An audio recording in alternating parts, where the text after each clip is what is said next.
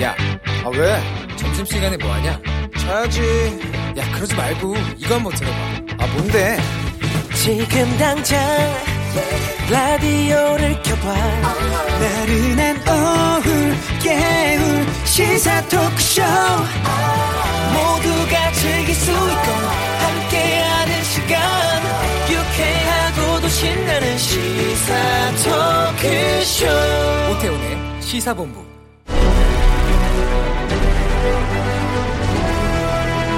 김철민의 본부 뉴스.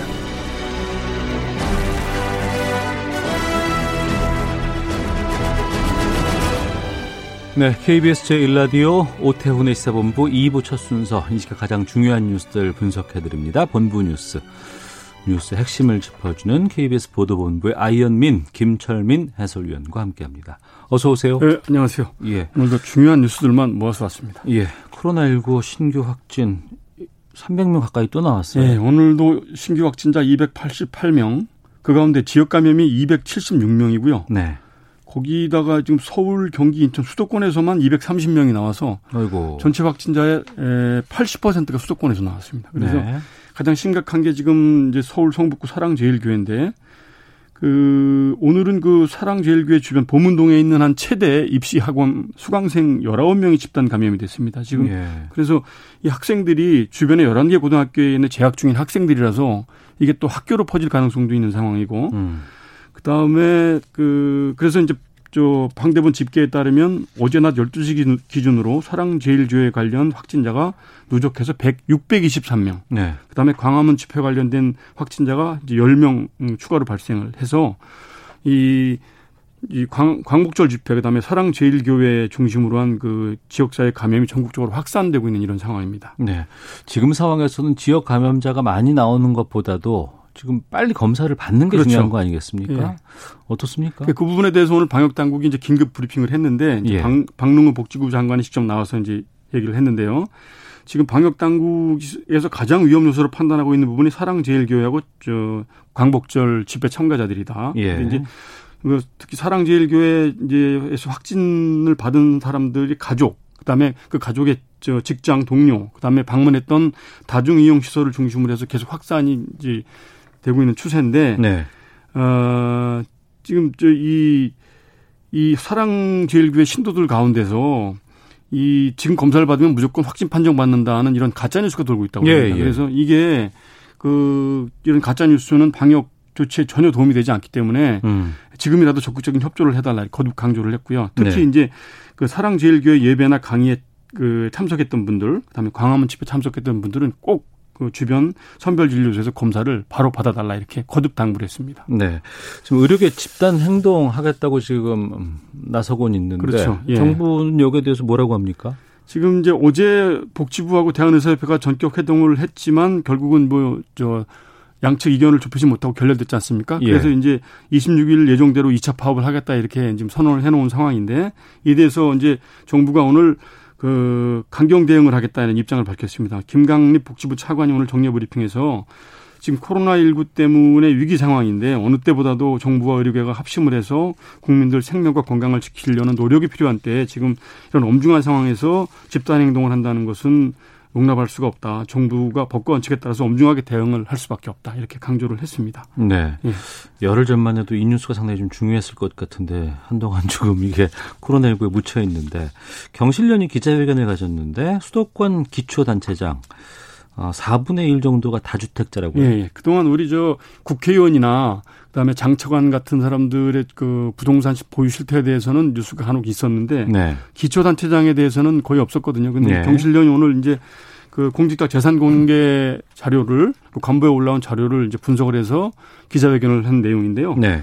그 국민들이 굉장히 허탈해 하실 내용들이 이제 발표가 됐습니다. 그래서 수도권의 기초단체장 65명 가운데 15명, 그러니까 4명 가운데 1명, 24%가 다주택자다. 네. 그래서 이제 그 기초단체장 본인과 배우자의 주택 보유 현황을 보니까 주택 수로 보면 그 가장 보유 주택을 많이 보유한 사람이 백군기 용인시장이었는데 예. 서울 서초구 아파트의 한 채, 그 다음에 용산구의 연립주택 13채 이렇게 해서 14채를 보유해서 최다를 기록했고 네. 그 다음에 서철모 화성시장이 9채, 성장현 용산구청장이 4채, 문석진 서대문구청장이 4채, 최대호 안양시장이 3채를 보유하고 있었고요. 음.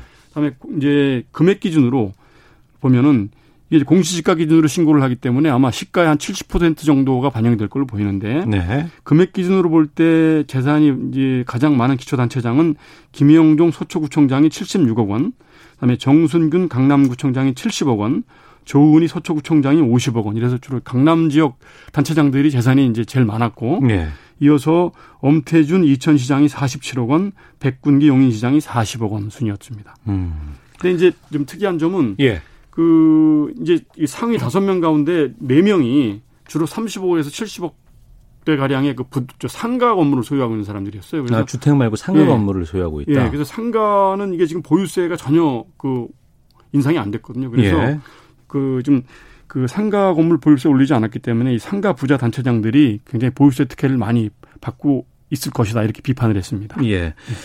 대법원 판결이 몇 개가 났는데 예. 기아차 임금 소송에서 노조가 이겼다고요? 예, 그렇습니다. 대법원 일부가 오늘 판결을 내렸는데 기아차 노조원 3천여 명이 회사를 상대로 낸 임금 청구 소송 상고심에서 그 원고 일부, 일부 승소로 그저 노조 손을 들어줬습니다. 그러니까 이제 기아차가 2011년부터 네. 그 정기 상여금이나 이런 각종 수당이 통상 임금에 이제 이제 포함이 되기 때문에 그 임금을 추가 지급해야 된다고 이제 임금 소송, 통상 임금 소송을 벌여왔거든요. 네, 네. 그래서 이제 그 2011년부터 한 소송이 1심, 2심 계속 진행이 됐는데 1심에서는 이제 노조 측이 요구한 정기 상여금이라든지 중식비 이런 것들이 다 통상 임금에 해당이 된다 이렇게 인정을 했습니다. 네. 이게 통상 임금으로 인정이 되면 이제 퇴직금이라든지 법정 어. 구상 이런 게 이제 또 훨씬 늘어나기 때문에 네. 굉장히 중요하고 다른 근로자들한테도 다 이제 파급력이 미치는 게 중요한 판결이었는데 예. 1심에서는 노조 측 손을 들어줘서 그 추가로 저 추가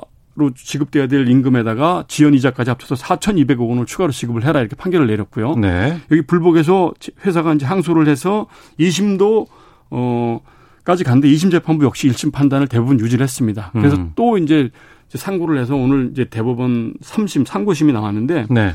그 대법원도 역시 노조 측 손을 들어줬습니다. 그래서 어 그 이런 각 정기 상여금이나 각종 수당은 다 통상 임금에 해당이 된다. 음. 이제 이렇게 판단을 내렸고요. 예. 그래서 이제 회사 측이 뭐 이- 그렇게 되면 회사가 경영상 중대한 어려움이 있고 기업의 존립이 위태롭다 이렇게 주장을 했는데 그 재판부는 그 기아차가 매년 2008년부터 매년 연평균 1조 7천억 원대 단기 순이익을 내왔다고 그래요. 그래서 음.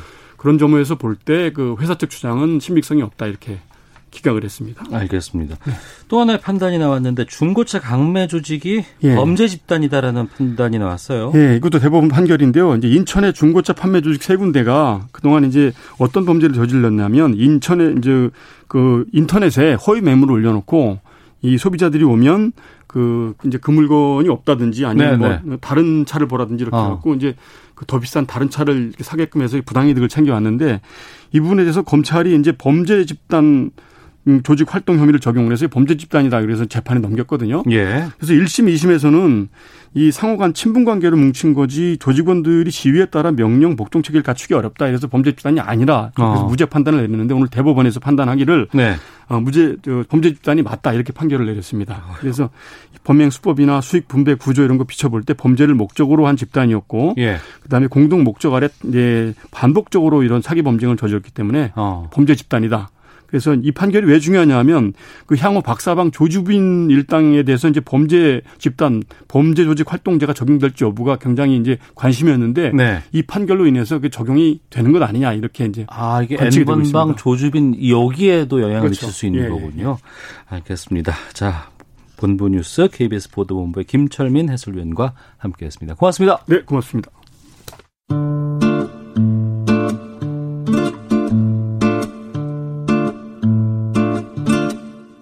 오태훈의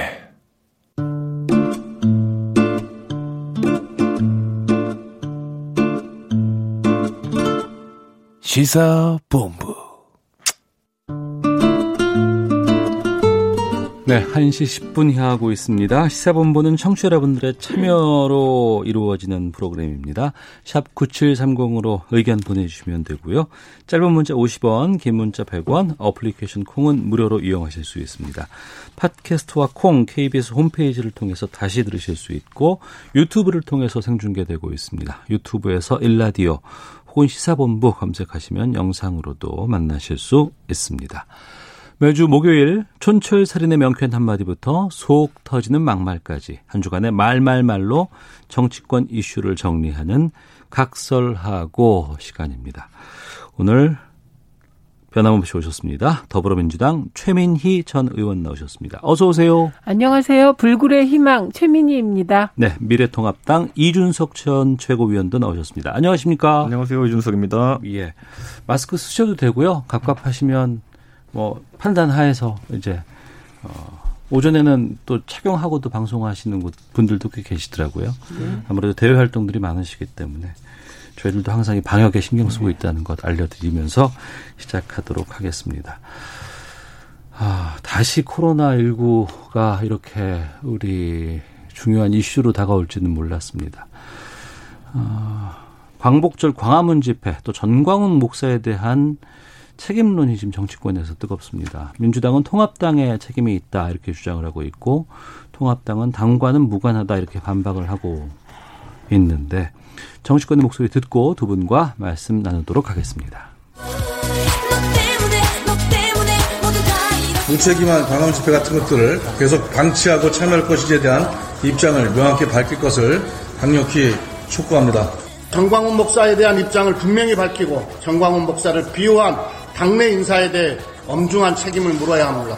우리 국민들이 민주당의 처사에 대해서 굉장히 유치한 사람들이구나 이렇게 생각합니다.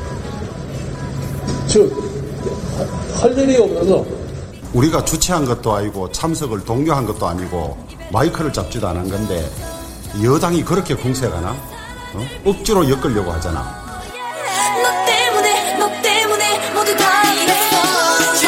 네, 더불어민주당의 윤관석 의원 또 김태년 원내대표 이어서 통합당의 김종인 비대위원장 주호영 원내대표의 어, 발언 들었습니다. 지금 그 민주당 당대표 후보인 이낙연 의원 지금 자가 격리하고 있잖아요. 스스로 능동적으로 지금 하고 있고 정치권에서도 이 확진에 대한 두려움도 상당히 좀 클 것 같아요. 어떻습니까? 어, 글쎄요. 일단 이낙연 후보는 음성 판정을 받았지만 2주 격리예요. 예, 예. 그러니까 앞으로는 SNS를 통한 온라인을 음. 통한 선거 운동 이외에는 못 하는 것이죠. 근데 저는 그 미래통합당이 네. 그 그냥 책임이 있어요. 음. 왜냐하면 광화문에 집회가 여러 개 신고되어 있었는데 네. 법원이 네. 허가를 한 집회가 두 개였어요. 예. 그 중에 하나가 민경욱 전 의원이 집회 신고를 한 집회예요. 음. 그리고 그 집회와 정광훈 집회가 섞인 것이거든요. 예. 그렇기 때문에 무관하다고 계속 주장하고 반박할 필요가 없는 것 같아요. 이거는 음. 그냥 민경욱 전 의원에 대해서 경위 파악을 하고 그냥 처리하면 될 일이고 홍문표 의원은 현역인데 가셨잖아요. 예. 그런데 아무 말씀이 없으시잖아요. 그리고 뭐 차명진 김진태 전 의원들이 다 민주당 의원들이 아니잖아요. 음. 그렇기 때문에 이런 거는 뭐 오히려 그 대응하는데 왜 저러실까? 5.18 대응하듯이 네. 아 민경욱 전 의원 조심했어야 했다. 어. 어 그리고 사실은 좀 더 강한 조치가 필요하죠. 주옥순 씨 오늘 확진됐다는데 그분도 어, 자유한국당 디지털 소통위원회 부위원장이었어요. 네. 그렇기 때문에 이게 그 무관함만 주장할 게 아니라 참여한 당원들에 대하여 음. 당원들이 많이 참여했다는 소식이 들려요. 그러면 당원들이 빨리 검사 받아라. 네. 이 정도는 해야 되고 또 민경욱 전 의원은 부정선거 시비로 집회를 연 거거든요. 그렇기 때문에 이 부분은 어, 민경 전 의원에 대한 분명한 태도가 필요하죠. 그리고 민주당이 통합당에 다 책임이 있다 이렇게 주장하는 거 아니에요. 음. 네, 그리고 광화문 집회가 사실 대확산에 가장 중요한 기폭제를 제공한 건 맞기 때문에 네. 뭐 이런 거 가지고 소모적인 논쟁을 합니까 정치권이? 음. 네. 이준석 전철 의원께서 말씀해 주시죠. 저는 결국에는 뭐 방역 전문가들도 이야기하지만 광화문 집회가 확산의 매개체가 될 수 있는지는 오히려 이제 저도 그렇게 될 거라 예상하지만은 네. 앞으로 확인해야 될 지점입니다. 왜냐면 앞으로 확인해야 될 지점. 왜냐하면 8월 15일에 이제 집회가 있었기 때문에 예. 오늘 날짜까지 예를 들어 그것을 기인한 어떤 확진자가 늘어났다는 어떤 자료 자체는 없거든요. 음. 그렇기 때문에 사실 사랑제일교회에서 상당히 많은 수의 교인이 감염된 것도 그 전의 시점을 아마 의심해봐야 되는 것이 아니냐 네네. 이런 네. 얘기가 나오고 있고 교회 내에서 그분들이 투쟁하고 뭐 이런 분들 음. 그 과정 중에서 밀접 접촉자들이 많았기 때문이다 이렇게 분석하고 있기 때문에 네. 예를 들어 당장 지금 감염의 고리라고 할 수 있는 뭐 파주에 있는 한 커피숍만 하더라도 광화문 집회와 연관이 없지 않습니까? 음. 보면은 밀폐된 카페 내에서 그 천정형 에어컨 때문에 그랬다라고 이제 과학적인 분석이 나오고 있는 상황인데. 네. 저는 뭐 지금 시점에서 주호영 원내대표 같은 경우에도 그 집회 자체가 잘못되었었다라고 이제 언급을 했거든요. 네네. 그렇기 때문에 거기에 대해 가지고 뭐 동조하는 인원도 없고 음. 당장 지도부 입장에서는 뭐 과거의 황교안 지도부와 다르게 선을 그은 어떤 집회이고 네. 아까 최민희 의원님이 언급하셨던 부정선거 담론 같은 경우에도 보시면 알겠지만 뭐 저희 정당 내에서 그에 동조하는 인원수는 굉장히 적습니다. 어. 네, 그렇기 때문에 그게 정당의 정체성에 어떻게 귀속된다는 생각을 하지 않기 때문에 뭐 저는 한편으로는 대통령께서 어쨌든 코로나 극복을 위해 가지고 여야 영수회담 성격의 회의를 제안하시면서 예. 또 일부 여권 인사들 같은 경우에는 코로나라는 어쨌든 역병의 확산에 대해 가지고 야당이 책임이 있다라는 식으로 억지로 씌우려고 하다 보면은 저는 그 대화의 진정성이 있다 보기 어려울 수도 있습니다. 음. 때문에 지금은 대화의 국면을 마련하려는 와중 속에서 여야 정쟁을 몰고 가지 않는 것이 참 중요하다. 네. 저는 이렇게 보고 저는 예를 들어 아까 언급했던 것처럼 그 광화문에서 있었던 그 집회 사실 작년에 있었던 8월 15일 집회 굉장히 고무돼 가지고 아, 그렇게 정광훈 목사 등이 이제 개최한 것으로 아, 그 참여한 것으로 보이는데 네. 뭐 앞으로는 이 강경 보수의 어쨌든 이런 집회라는 것에 대해 가지고 음. 하태경 의원이 그랬던 것처럼 강한 목소리를 당해서 낼 필요가 있다는 말에는 공감합니다. 강한 목소리를 내야 한다. 더 이상 이제 사실 저는 몇만 명이 모이냐 이런 것들에 대해서 의미를 부여하는 것은 음. 사실 무의미하다. 예전에 뭐 보수가 집권하고 있었을 때도 보면은 사실 진보 진영에서 거꾸로 그때는 뭐 여러 가지 이슈를 다 모아가지고 민중 총궐기 이런 집회하면서 10만 명 모이고 20만 명 모이고 이렇게 했다고 홍보를 했지만은 네. 사실 그것 때문에 저는 박근혜 정부가 무너졌다고 보지 않습니다. 결국에는 최순실 사태라든지 내부의 모순 때문에 무너졌다 보기 때문에 음. 그리고 보수의 유권자들도 지금 봐야 되는 것이 뭐 그렇게 집회를 하고 조기 결전론 그러니까 조기에 뭔가 문재인 정부에 대해 가지고 타격을 입히겠다는 생각으로 자꾸 이제 그런 행사를 개최하고 하는 것 같은데 그보다는 담담하게 좀 임해야 되는 것이 아닌가 네. 그런 생각을 합니다. 예. 네, 이게 팩트는 팩트인 거예요. 정광훈 목사를 구구 보수의 아이콘으로 만든 것은 자유한국당입니다. 네. 그리고 자유한국당이 미래통합당이죠. 예, 그래서 그러면 과거에 그런 행태가 잘못됐다 음. 인정하면 되고, 네. 그리고 민경욱 의원에 대해서 저렇게 방치하는 것은 저는 그 맥이 하나 풀어놓고 보겠다 이런 심리 아닙니까? 그래서 음. 민경욱 의원의 선거 부정 담론에 대해서도 따끔하게 그 당 미래통합당 입장에서의 뭔가 조치가 있어야 한다고 생각을 해요. 네. 그리고 지금 그 물타기를 할 게 있고 안 할 게 있다고 생각하는데 미래통합당이 예를 들면 스타벅스에서 그 에어컨 바람으로 인하여 감염된 숫자가 있고 지금 사랑제일교회를 통하여 광화문에서 이미 광화문 집회에 참석했던 할머니가 손자 손녀를 감염시킨 예가 나오고 있습니다. 그리고 전문가 모두가 저는 아까 전문가들이 안 그런다고 하셨는데 모든 전문가가 광화문 집회를 우려했지 그 단 한 명의 의사 가 얘기했다는 거 아닙니까? 야외에서는 감염이 안 된다. 근데 그것도 틀린 얘기였잖아요. 그래서 그냥 사실을 인정하고 그리고 민주당도 예를 들면 미래통합당의 민, 민경욱 전 의원이나 뭐 김진태 전 의원이나 홍은표 의원이 나갔다고 해서 광화문 집회 집회 신고가 김종인 위원장 이름으로 된 게 아니잖아요. 음. 그렇기 때문에 미래통합당에게 전적인 책임이 있다. 이렇게 얘기하나요? 그건 그렇게 얘기하면 틀린 얘기고 그러나 사실 앞으로도 정광훈 목사나 사랑제일교회 쪽에서는 계속 이런 행태를 할 거 아닙니까? 그럼 보다 분명한 선긋기 그러니까 극우 보수 아이콘으로 정광훈을 만들어준 미래통합당이 이제는 정확하게 선을 그어주면 어. 저는 많은 분들이 정강훈 목사의 실체에 대해서 정확히 바라보지 않을까 요 정도까지입니다. 그리고 예. 어, 늘 말씀드리지만 광화문 집회에서 확진자가 늘어났다고 하더라도 결국은 궁극적인 책임은 집권 여당이 지는 것이다. 이건 어. 불변이에요. 예. 그러나 어, 이번에는 파, 그 판사의 판단이 또 음. 개입됐기 때문에 음. 복잡해졌죠. 그래서 아마 해당 판사도 지금 엄청 후회하시지 않겠습니까? 예. 이렇게까지 될 줄은 몰랐을 거예요. 그래서 음. 어, 다 같이 보다 그 방역 당국의 지침을 지금은 충실하게 따라야 할 때가 아닌가 싶습니다. 그래서 이제 그 사실 아까 차명진 의원 등 네. 그 집회에 참여하신 분들이 미래통합당과 어떤 교감이 있었냐라고 이제 의심하시는 분들이 있어서 차명진 전 의원이 15일에 광화문 집회 날 페이스북에 올린 내용 중 일부를 발췌해가 지고 읽어드리자면요. 차명진 전 의원도 확진 받았죠? 네, 받았죠. 예.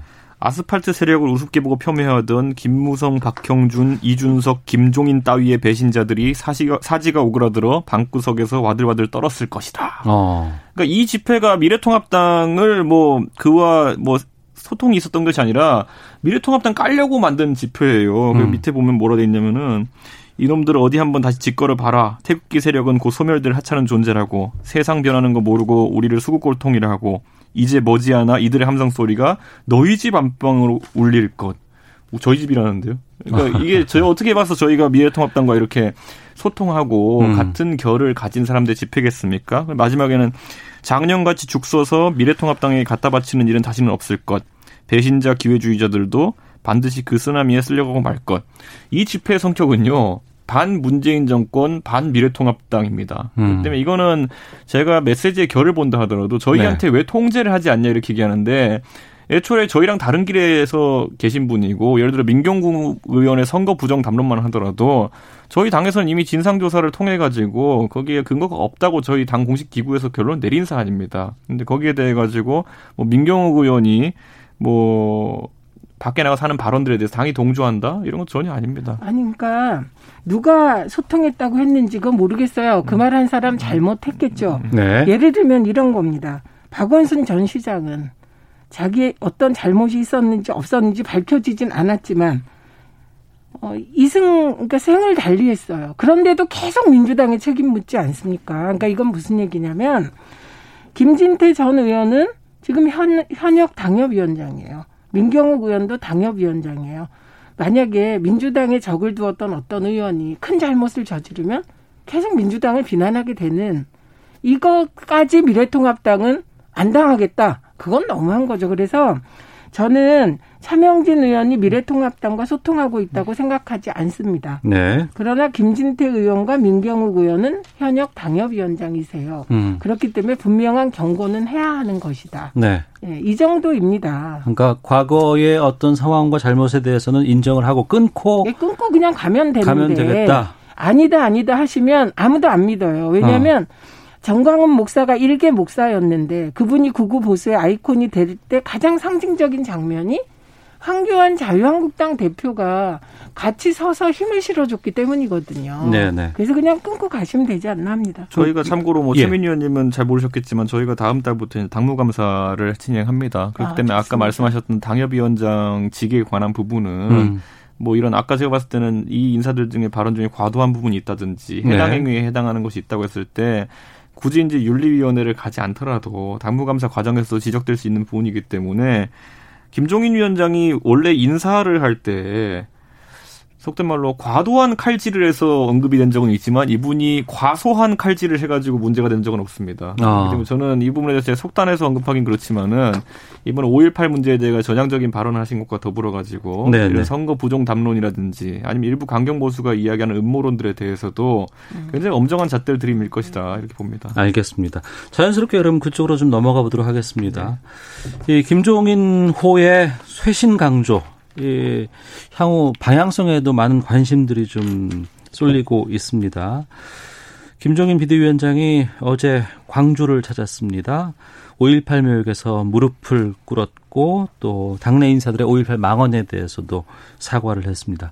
최민 의원께서는 어떻게 보셨는지? 그러니까 저는 민주당이 굉장히 좋은 기회를 맞았다 이렇게 생각합니다. 무슨 일이냐면 네. 민주당이 낸 5.18 3법이 있어요. 예. 그게 진, 그러니까 진상 규명 관련한 거, 그다음에 명예훼손 관련한 거, 그리고 5.18 단체 통합법, 그리고 연금법 등이 있거든요. 네. 이것을 통과시킬 굉장히 좋은 기회를 맞았다고 생각합니다. 그래서 일단 긍정적으로 보고 김종인 위원장의 행보를 네. 그리고 이게 김종인 위원장에 대한 미래통합당에 대한 호남 지지율을 끌어올린 것도 인정해야 되고 어. 그래서 저는 이번에 민주당이 5.18 3법을 통과시키고 지금 이 상황이라면 뭐 예를 들면 디테일한 부분은 조정할 수 있겠지만 과거처럼 5.18 3법 자체를 반대하지는 않을 거 아니에요. 네. 그래서 5.18 3법을 통과시키고 그동안의 5.18과 관련됐던 불필요한 소모적 논란을 종식시킬 좋은, 좋은 기회가 됐다. 음. 그래서 그렇게 갔으면 좋겠다. 이렇게 생각합니다. 네. 5.18 관련 법에 대한 입법 수준까지도 동의가 되는 부분인 건가요? 어떻습니까? 저는 뭐 당연히 저희가 이제 그 연금이라든지 이런 부분에 대해 가지고 훨씬 더 진일보한 어떤 정책을 채택하겠다라고 한 것은 당연히 그런 조치의 일환이고 다만 이제 봐야 될 것은 5.18이라는 것이 지금까지는 뭐 일부 뭐 보수층에서는 논쟁의 대상으로 삼았지만은 이번에 김종인 위원장의 행보로서 논쟁의 대상이 아니라 같이 이제 좀 갖고 나가야 되는 대상이 되면서 네. 저는 5.18이 이제 일반 유공자들과의 어쨌든 상훈이라든지 아니면은 뭐 그 연금이라든지 이런 부분에 있어가지고 형평을 음. 맞춰 나갈 필요가 있다 네. 이렇게 봐서 부족한 부분이 있으면 맞춰가고 예를 음. 들어 음. 지금까지는 사실 두 가지 쟁점이 좀 있었습니다. 네. 그러니까 고등법원에서 판단하기로는 5.18 국가유공자에 대해 가지고는 명단 공개하는 것이 사생활 침해 요소가 있다. 그래가지고 이제 그것을 거부했고 그래서 뭐 그런 부분에 대해서 보수 진영에서 제기하는 의혹도 있고 했는데 사실 여러 지점에서 5.18은 다른 어떤 국가유공자, 독립유공자나 6.25 참전유공자와 다르게 다뤄진 지점들이 있습니다. 음. 근데 그것들을 하나씩 정리해 나가는 과정이 필요하고 그 과정 중에서 어, 김종인 위원장이 무릎을 꿇었다라고 하는 것은 네. 더 이상 이념 논쟁으로서 이거를 받아들이지 않겠다는 것이거든요. 어. 그렇기 때문에 오히려 이제는 적정성이라든지 근데 예를 들어 5.18에 대해서 폄훼하는 것을 법으로 처벌한다. 라고 하는 것은 사실 특별법의 성격이 있는 것이거든요. 네. 근데 그게 아니라 일반적으로 예를 들어 사자 명예훼손이나 아니면 뭐 그런 과거사의 왜곡에 대해 가지고 꼭 5.18만 일반론적으로 다룰 수 있는 부분이 있는지 그걸 살펴야 되고 특별법은 최소화해야 되는 거 아니냐 이런 입장 정도는 견제할 거로 보입니다. 음. 음 좋잖아요. 어쨌든 그 궁금한 게 근데 이제 그 지금까지의 상황과 상당히 좀 그 다르게 그리고 이제 변화가 확실하게 지금 드러난 거 아니겠습니까? 네. 근데 입법 과정은 이제 원내에서 이제 이게 전개가 되는 부분인데 이런 부분까지도 다 동의가 되고 있나요, 당내에서? 아까 말씀드렸던 것처럼 결국에는 어. 지금 나와 있는 법안들 중에는 이제 특별법적인 성격이 굉장히 강한 것들이 있습니다. 음. 그것은 저희도 이해하는 것이 뭐 선거 과정 중에서 그 직전에 입법된 것들 같은 경우에는 다소간에 어쨌든 좀 뭐 그 유권자의 심리 헤아려서 만든 네. 조항도 있을 것인데 저는 이제 아까 말했던 것처럼 너무 특별법의 성격을 띠게 되면은 음. 이 법의 지속 가능성이 또 문제가 될 수 있습니다. 그렇기 때문에 이런 어떤 역사적 왜곡이나 이런 것에 대해서 총체적으로 대응하는 형태의 일반법으로 간다고 한다면은 저는 뭐 그거는 미래통합당에 반대하거나 네. 그렇게 할 이유가 없어 보입니다. 예. 그러니까 저 말은 답변이 안 된 거죠. 그러니까 일단은 김종인 위원장과 지도부 일부의 음. 어, 생각과 태도라고 봅니다. 그러니까 앞으로 저는 5.18 3법이 통과되고 그 과정에서 김종인 위원장의 정신이 미래통합당에서 관철된다면 네. 이건 정말 대한민국 저는 김종인 위원장이 비대위원장 맡은 것이 이거 하나만으로도 커다란 의미가 어. 있다고 생각을 합니다. 그래서 지금 말한 특별법과 일반법은 그건 이제 법률 관련하여 토론을 하겠죠. 근데 음. 토론조차 안 했었어요, 과거에는. 과거에는. 무조건 5.18 그러면 폄훼하고 뭐 이런 태도였거든요. 그랬기 때문에 굉장히 큰 변화라고 봅니다. 그래서 민주당이 이 변화의 계기를 잘 살려서 여당답게 어, 이게 뭔가 성과를 내는 그런 식으로 끌고 갈 수 있으면 금상첨화일 것 같습니다. 그러니까 이게 저희 그 보수정당 입장에서는 5.18이라는 것에 대해 전향적인 입장을 취하는 것이 굉장히 그 천천히 그 돌다리를 두드려가면서 움직여야 되는 부분인 거는 아마 여권도 이해를 하고 있을 거라고 네. 봅니다. 네, 네. 왜냐하면 뭐 지금까지 있었던 당내 다른 이견들을 이제 정리하는 과정이기 때문에 그리고 음. 성을 공격할 때도 앞에 해자라고 하죠. 물 메우고 그다음에 성병 뭐 대포 부시고 그다음에 사다리 이제 깔아야 되는 건데 지금 시점에서 오히려 여당에서 그러면 당장 다음 국회에서 빨리 입법 절차 자체 통 입법은 완성체가 돼야 되는 것인데 그걸 예. 서두르게 한다는 것은 저는 음. 뭐당 아, 말하신 것처럼 지도부의 입장은 정리가 됐겠지만은 네. 당내 이견들을 정리해야 되는 과정이 있기 때문에 가긴 갈 겁니다. 그런데 너무 빨리 갈 수는 없다라는 것도 저희 사정임을 이해해야 됩니다. 그건. 알겠습니다. 그럼 하나만 짧게 두 분께 여쭤보고 다음 주제로 좀 넘어가 보도록 하겠습니다. 그 여야 대표 회동 청와대와의 회동 이거는 어떻게 전망하세요? 그거 여야 대표 회동 아니고요. 예. 대통령과 예. 김종인, 김종인 위원장의 비대위원장 단독 회동이냐 아니냐만 남은 거예요. 그리고 어. 이미 홍준표 대표와 한번 단독 회동을 한 적이 있기 때문에 예. 저는 뭐 회동 형식 때문에 뭐 깨지고 이럴 것 같지는 않습니다. 다만 의제를 정함에 있어서는 저 개인적인 바램은 일 코로나 19 극복. 음. 그다음에 두 번째는 부동산과 관련한 미래통합당의 적극적인 대책. 지난번에 왜 서울 100만 호 공약 음. 예, 예. 공약이 예. 아니라 서울 100만 호 대책 발표한 음. 적이 있거든요. 누가 얘기했는데 그런 것에 대한 구체적인 플랜 이런 것을 얘기하고 대안을 제시하는 어. 어, 그런 의제 설정을 잘 조율해서 어, 만나면 좋겠습니다. 그리고 다른 당과도 만나야 되고 지금 청와대 입장에선 가장 신경 쓰이는 게 여당이겠죠. 여당 대표는 제외하고 네. 야당 대표만 만나면 여당 대표 사실 기분 나쁘지 않겠습니까? 음. 그러니까 그런 부분까지 미리 조율해서 어뭐 김종인 위원장 만나고 여당 대표 만나고 그렇게 해도 되지 않을까? 그래서 네. 형식에 구애받지 말고 예. 좀그 실질적인 대화가 됐으면 좋겠어요.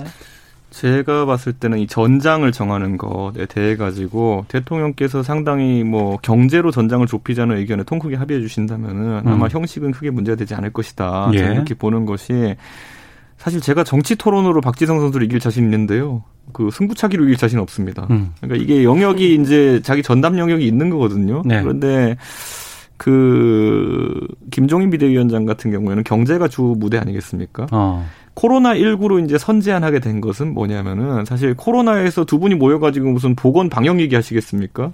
뭐, 그, 결국에는 코로나로 인한 후폭풍을 어떻게 경제적으로 완화할 것이냐, 예. 이런 부분일 텐데, 이 부분에 대해서는 대통령께서 아무래도 전문 분야가 아니기 때문에 둘이 음. 1대1 토론을 하게 되면은 야당 쪽의 의견을 많이 듣고 수용하는 부분이 많을 것이다. 이런 예측이 가능한 거기 때문에 저는 대통령께서 그 아이템을 받아들이신다는 것만으로도 저 네. 같은 사람도 강력한 협치의 의지로 받아들일 수 있습니다. 그렇기 음. 때문에 저는 의제 설정이 있어가지고 뭐 굳이 삿바 싸움까지 할까 모르겠지만 대통령께서 좀 통 크게 합의해 주신다면은 저는 아주 좋은 회담이 될 거라고 봅니다. 알겠습니다. 각설하고 최민희 전 더불어민주당 의원, 이준석 미래통합당 전 최고위원과 함께하고 있는데요. 헤드라인 뉴스 듣고 기상청 교통정보센터까지 갔다 와서 다음 주제로 말씀 나누도록 하겠습니다.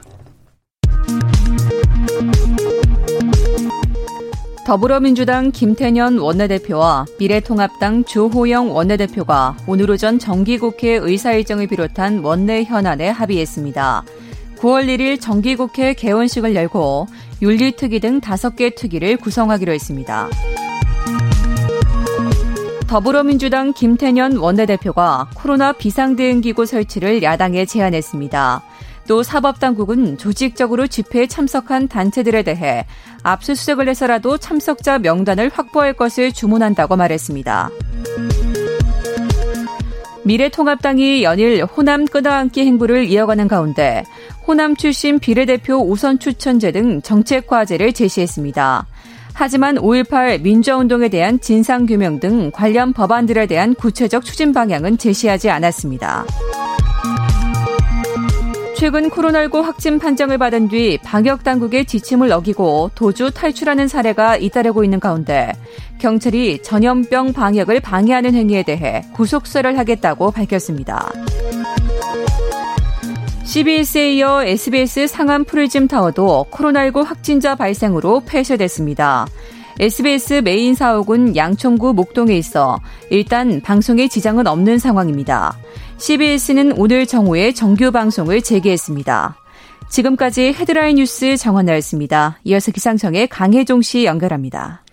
네, 먼저 미세먼지 정보입니다. 부산의 공기가 다소 탁합니다. 미세먼지 농도 부산 1세제곱미터당 45 마이크로그램을 나타내고 있고요. 서울과 광주 25 마이크로그램 등 대부분 지역 보통 단계를 보이고 있습니다. 오늘 부산을 제외한 전국의 미세먼지 농도 보통 단계 유지하겠습니다. 오존 농도는 서울을 비롯한 대부분 지역 나쁨 단계니까 주의하셔야겠습니다.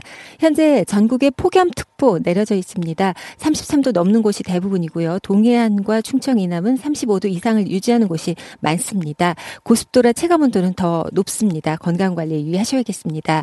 오늘 낮 기온 서울, 광주가 34도까지 오르겠고요. 강릉은 조금 내려가서 31도, 대전 35, 대구 37도 등으로 예상됩니다. 오늘 전반적으로 맑겠습니다. 오후부터 영동 지방으로 비가 조금 내리겠고요. 내일은 가끔 구름 많이 끼는 가운데 새벽부터 모레 아침 사이 경기 북부와 강원 북부로 10에서 50mm 정도의 비가 내리겠습니다. 늦은 오후 서울에서도 5mm 안팎의 비가 뿌려지겠고요. 전라동부 내륙과 경상 내륙엔 5에서 40mm의 소나기가 예보되어 있습니다. 지금 서울의 기온은 31.6도입니다. 지금까지 날씨였고요. 다음은 이 시각 교통 상황 알아보겠습니다. KBS 교통정보센터의 공인혜 씨입니다. 네, 이 시각 교통정보입니다. 제2의 코로나 대유행이 우려되는 상황입니다. 대중교통에서의 마스크 쓰기도 보다 철저히 해 주시기 바랍니다. 현재 서울 양양고속도로는 양양 쪽 덕소 3패 부근에서 남양주 요금소 쪽으로 밀리고요. 이후 서종 부근 3차로에는 고장난 차가 서 있는데 뒤로 화도부터 서종 쪽으로 9km 구간이나 지나기 어렵습니다. 영동고속도로 강릉 쪽 용인에서 양지 터널 부근 6km 구간 정체고요. 반대 인천 쪽은 강원권입니다. 대관령 부근 2차로에 승합차가 고장으로 서 있고 이후 둔내 터널 부근에서 작업 중이라 면원 부근부터 6km 구간이 꽉 막혀 있습니다. 경부고속도로는 부산 쪽 옥산 분기점 부근인데요. 오전부터 작업이 계속되면서 3km 구간이나 막혀 있고요. 옥천 1터널 뒤쪽으로 정체되는 이유도 작업의 영향입니다. 또 당진 대전고속도로 대전 방향 고덕 부근 2차로에선 대형 화물차 사고 처리 중이니까요. 조심히 운행하시기 바랍니다. KBS 교통정보센터였습니다.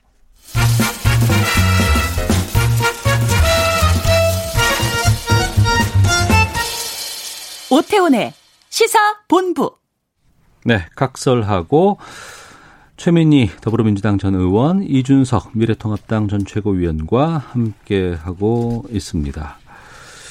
민주당 전당대회가 8월 29일입니다. 이제 열흘 딱 채 남지도 않았네요. 어, 당대표 또 최고위원 후보자를 가운데서 이제 뽑아야 되는데 잘 흥행도 지금 여러 가지 상황 때문에 쉽지 않은 것 같고 게다가 지금 이낙연 어, 당대표 후보가 자가격리 상태에 있습니다. 저희 시사본부에서도 이 최고위원 후보자 관련한 릴레이 인터뷰 지금 계속 진행해 오고 있는데 어, 최고위원 3명의 후보자들이 진단했던 민주당의 위기 좀 듣고 두 분과 계속해서 전당대회 상황 말씀 나누도록 하겠습니다. 민주당에 대한 지지자, 어, 지지하시는 국민들, 당원들도 굉장히 걱정이 큰 것 같습니다. 음. 어, 부동산 정책 이런 것들이 계속 좀 혼란을 겪으면서 그리고 그 이후에 어, 고위공직자들에 대한 들이 제대로 대처를 못하면서 예. 어, 더 그것을 증폭시키지 않았는가 싶고요. 음. 부동산 문제가 가장 큰 이슈이고요. 그리고 민주당 지지율에는 기존에 보더라도 이 남북 관계의 어떤 교착 상태가 길어지면 지지율이 떨어지고 아. 어, 화해 무드가 조성이 되면 지지율이 올라가고 하는 현상은 최근만이 아니고 문재인 정부 출범 위에 지금 지속적으로 영향이 나타나는 것 같아요. 이게 국민의 마음이 우리 민주당에 떠나간다 이런 표현을 하시는 분도 계시는데 그거는 사실이 아니고 이제 국민들이 민주당에 대해서 되게 엄격하게 바라보고 있다. 그 최근에 악재도 여러 가지 있었잖아요 민주당에 뭐 이런 영향도 좀 있을 거고요.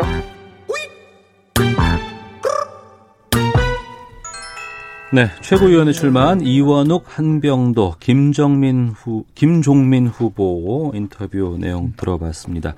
당대표에는 이낙연, 김부겸, 박주민 이렇게 3파전이고 최고위원은 8명의 후보가 지금 올라와 있는 거죠.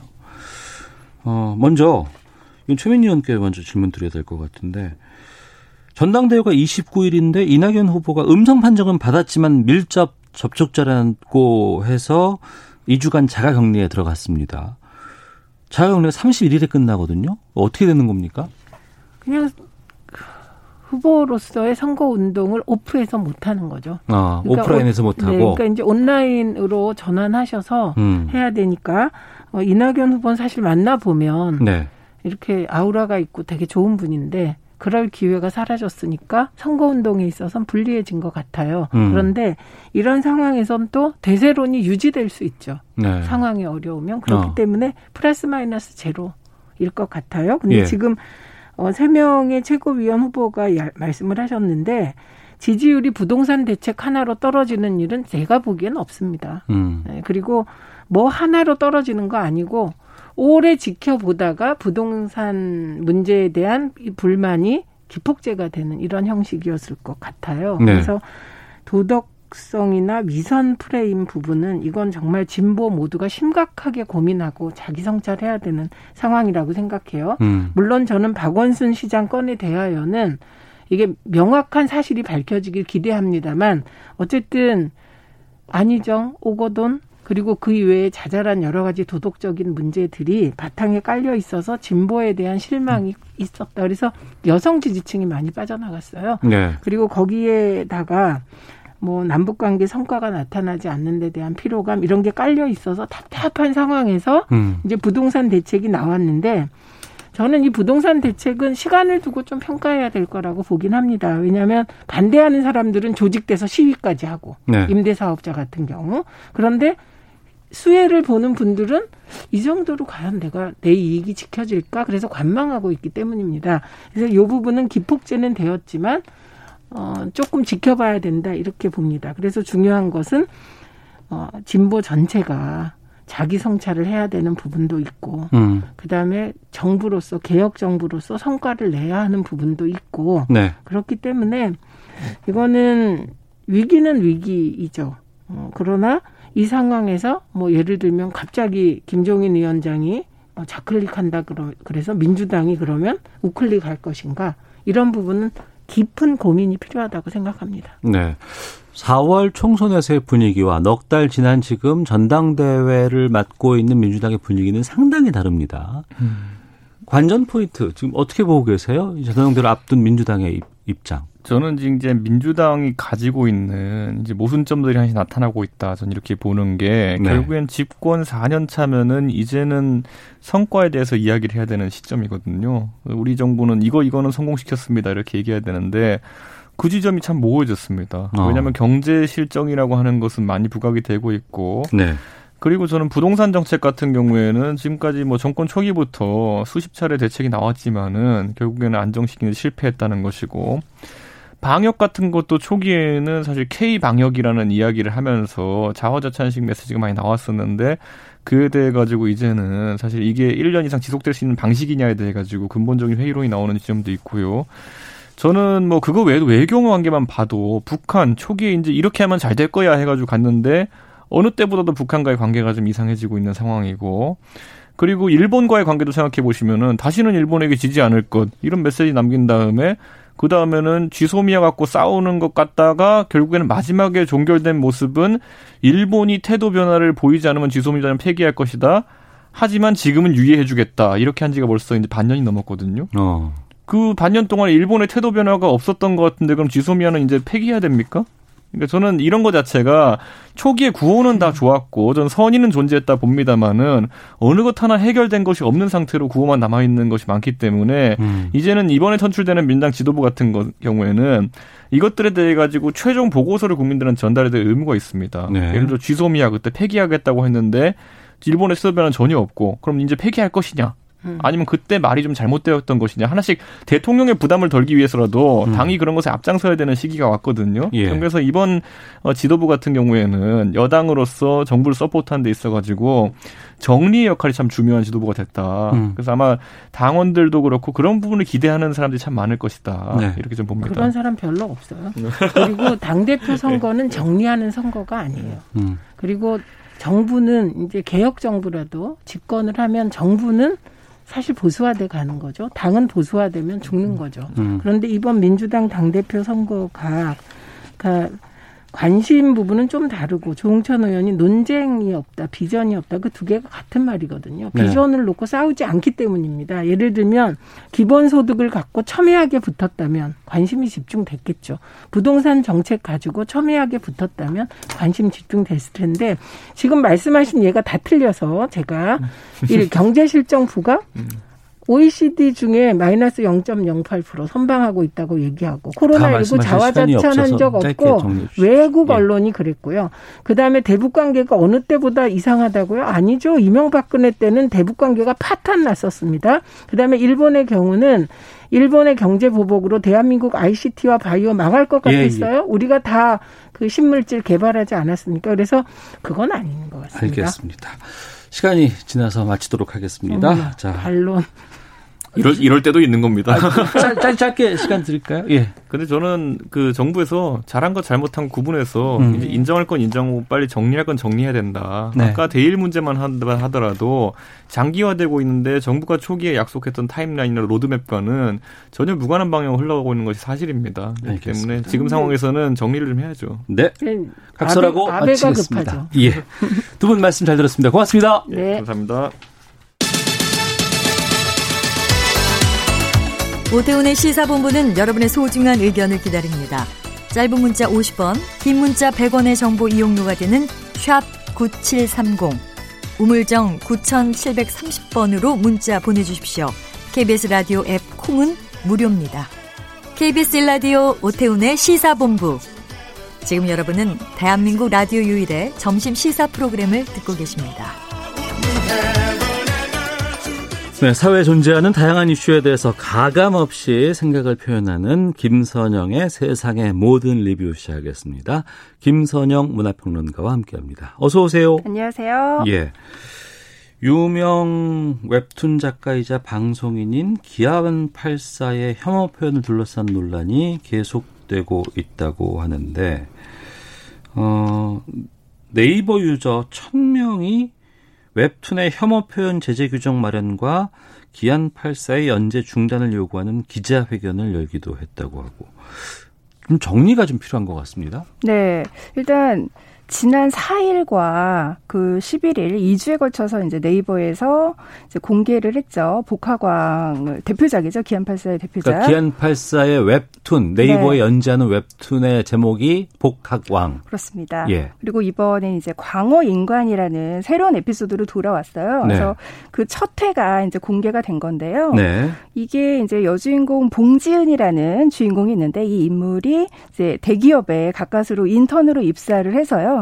그 인턴 생활을 그리는 에피소드예요. 어. 근데 그 와중에 굉장히 무능력하고 예. 실수도 예. 반복하고 이렇지만은 뭔가 본인의 애교와 뭐 모종의 성적인 매력을 이용해서 취직에 성공했다. 어. 약간 이런 내용이 전개가 됐어요. 예. 그리고 뭔가 이제 40대 남성 팀장과 모종의 관계를 맺은 듯한 그런 것들을 암시하는 표현이 그림 안에 이제 좀 음. 묘사가 되기도 했고요. 네. 그래서 이런 점들이 계속해서 이제 좀 비판의 목소리가 커지면서 음. 뭐 청와대 청호까지 올라오기도 했고 작가도 이제 사과를 했죠. 네. 근데 그 사과도 아 기안 84가 이에 대해서 사과를 했어요. 네, 논란이 커졌으니까요. 어. 직접적으로 사과를 했는데 그 사과문도 어, 왜 사람들이 비판을 하는지 이게 예. 왜 혐오 표현이라고 얘기를 하는지를 전혀 인지하지 못한 채좀 음. 약간 사태를 얼버무리는 듯한 그런 네. 사과문이었어요. 어. 그래서 논란이 계속해서 커지고 있고 또 이런 것들에 대해서 아무런 규제도 없는 예.